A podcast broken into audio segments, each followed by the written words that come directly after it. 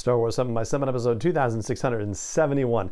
All right, we started a series looking at Boba Fett stories in advance of the Book of Boba Fett. We're going to start another series like that. This time, we're going to start a series looking at what we know about Rogue Squadron, and this is building up over a longer period of time as we count down the months until Patty Jenkins' Rogue Squadron hits theaters in December of twenty twenty-three.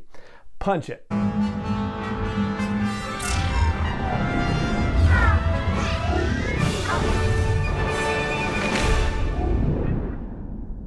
Hey, Rebel Rouser, I'm Alan Voivod, and this is Star Wars seven by seven, your daily dose of Star Wars joy, and thank you so much for joining me for it. So yeah, that's the mission statement for this particular series that I'm opening up today. We're going to look at Rogue Squadron as it has been presented to us through the years and talk about tales, and this episode is going to just basically set the table for us. We'll do this every so often. We're not doing this weekly like we're doing with the Fett Day thing. This is going to be more like, uh, you know, monthly or maybe twice a month kind of thing. And we should start by just refreshing ourselves about the little that's been told to us about Rogue Squadron. So this is from the official announcement back in December of twenty twenty. They said the story will introduce a new generation of starfighter pilots as they earn their wings and risk their lives in a boundary-pushing, high-speed thrill ride and move the saga into the future era of the galaxy. So that's the official line on it. And beyond that, we don't really know much at all. We do know that there is a rich Rogue Squadron publishing history and legends, but that is only going to serve as inspiration. So in June of this year, I believe it was, uh, somebody was interviewing Patty Jenkins for something else, and as it always happens, if you're gonna get involved in Star Wars, you're gonna get asked about Star Wars. And so they asked her about Rogue Squadron, and here's what she said. She said, I think the Michael Stackpole books and the video game and all the Rogue Squadron books, I think they all have dot dot dot there's an incredible history that it's really important to honor, and yet it must be brought into a new age because we have to tell a new story with it. And so you're trying to blend the best of everything and make it the great fighter pilot movie, which I've always wanted to make as well. It's a big brew of things that you're trying to put together and still keep a very simple story. And even though Rogue Squadron, of course, only appeared in The Empire Strikes Back, as far as movies go, it shouldn't come as any surprise that this is what Patty Jenkins is talking about, because when the news was announced that it would be called Star Wars Rogue Squadron, and with the log line I just read to you, everybody was like, ah, oh, that has to be based on Rogue Squadron, the novels, or the video games. So yeah, let's just get the, the broad overview. So Rogue Squadron encompassed, well, there was a, a series called Star Wars colon X-Wing, and the Rogue Squadron folks appeared in multiple novels within that series. It was a ten novel series. The first Rogue Squadron novels were a set of four that were written by Michael Stackpole, and they all came out within one year of each other. So on January first of ninety-six, that was the first Rogue Squadron novel, and then Wedge's Gamble came out, and The Kratos Trap, and then The Bacta War came out on January first of nineteen ninety-seven. So yeah, all within that tight gap. So when Patty Jenkins is talking about the Michael Stackpole books, very likely she's limiting herself to those four. Michael Stackpole also wrote one other novel in the Star Wars X-Wing series. It was the eighth out of the ten. It was called Isard's Revenge, and it's a standalone story, and it also ties in actually to the Rogue Squadron comics. So yeah, there were comics too, and we'll get to that. But before I get there, let me wrap up the X-Wing series. So the other five novels in the X-Wing series were written by Aaron Allston, a writer who is much beloved in the Star Wars fan community and who unfortunately passed away in two thousand fourteen.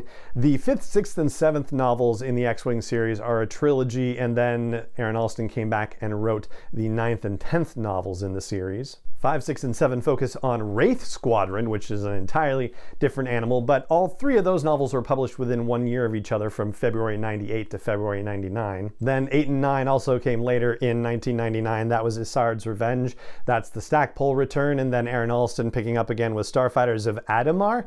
And then much later, in two thousand twelve, so it was, what, thirteen years after the previous X-Wing novel, there was one more, and that was Mercy Kill, also written by Aaron Allston. But again, when Patty Jenkins is talking about Rogue Squadron novels and referring specifically to Michael Stackpole, it's probably because it is those first four that are very Rogue Squadron specific and center on one particular storyline that evolves over those four novels. Then there were the video games, and there were three of them. The original Rogue Squadron video game came out in nineteen eighty-eight, and it was followed by a sequel in two thousand one that was Rogue Squadron two, surprise, surprise, but Rogue Leader was the subtitle for that, and Rebel Strike was the final one in the series that was released in two thousand three, primarily on Nintendo gaming systems, although the first one was a P C release as well. But funnily enough, the comics don't seem to get mentioned as part of conversation around Rogue Squadron, and yet, and yet, the Rogue Squadron stories were actually started in the comics. So it turns out that even though the initial Rogue Squadron novel by Michael Stackpole came out in January of nineteen ninety-six, six months earlier was issue number one of Rogue Squadron in the comics. And according to Wikipedia, the series was only supposed to run twelve issues, specifically was only supposed to run through the first three story arcs, which happened to go twelve issues, but popularity is king, and so it ultimately ran for thirty-seven issues. It was thirty-five numbered issues and then a one half issue, which was kind of an in vogue thing at the time, and then also a Rogue Squadron special. So that was nine story arcs in total in the comics, and it was written by Michael Stackpole, also, you know, of those first four novels, but he also had, I think, four different co-writers working on those comics with him, so, you know, it was him driving it, but also with help too. But apparently, and this is according to Wikipedia, not Wikipedia, the comics and the novels didn't really tie into each other. They told separate stories with one exception. So when Michael Stackpole re-entered the series with the eighth novel in it, that was um, Isard's Revenge, right? So that book apparently, as a standalone, also tied in to the comic series, and according to Wikipedia, served as sort of an informal epilogue to that. So kind of fun to read story arcs and know that it culminated in a novel, basically, and the novel also apparently takes place or overlaps with the events of The Last Command, which is the final novel in Timothy Zahn's very first Heir to the Empire uh, Thrawn trilogy. Which brings up a last point about when all of this takes place. Generally speaking, it happens around six or seven years after the Battle of Yavin, which means it is three or four years after the events of Return of the Jedi, which also then places it mostly before the events of that first Thrawn trilogy, except for, of course, that Isard's Revenge novel, which then actually overlaps into that. And then Mercy Kill apparently takes place three decades after the events of the previous novels. And it does seem like the folks at Lucasfilm want us to pay attention to these novels particularly, or maybe they're just saying, hey, since Rogue Squadron is now, you know, in the ether, we may as well do this. The initial Rogue Squadron novel was released as part of the second wave of the Essential Legends collection with these nice, larger size trade paperback versions.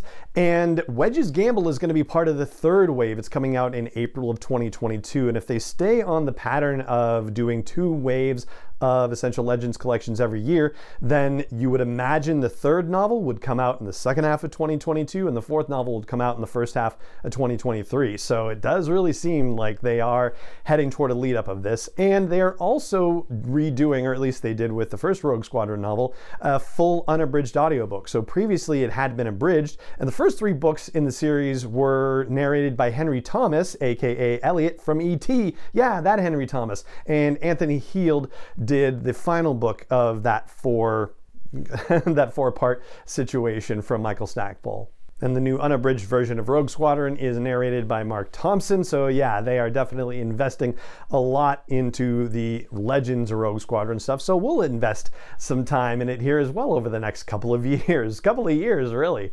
Oh, goodness. But for now, that is going to do it for this episode of the show. It just remains for me to say thank you so much for joining me for it, as always, and may the Force be with you wherever in the world you may be. seven by seven is not endorsed or sponsored yet by Lucasfilm Limited, Disney, or twentieth Century Fox, and is intended for entertainment and information purposes only. Star Wars, the Star Wars logo, all names and pictures of Star Wars characters, vehicles, and any other Star Wars-related items are registered trademarks and or copyrights of Lucasfilm Limited, or their respective trademark and copyright holders. May the Force be with them. All original content is copyright twenty twenty-one by Star Wars seven by seven. We hope you love it.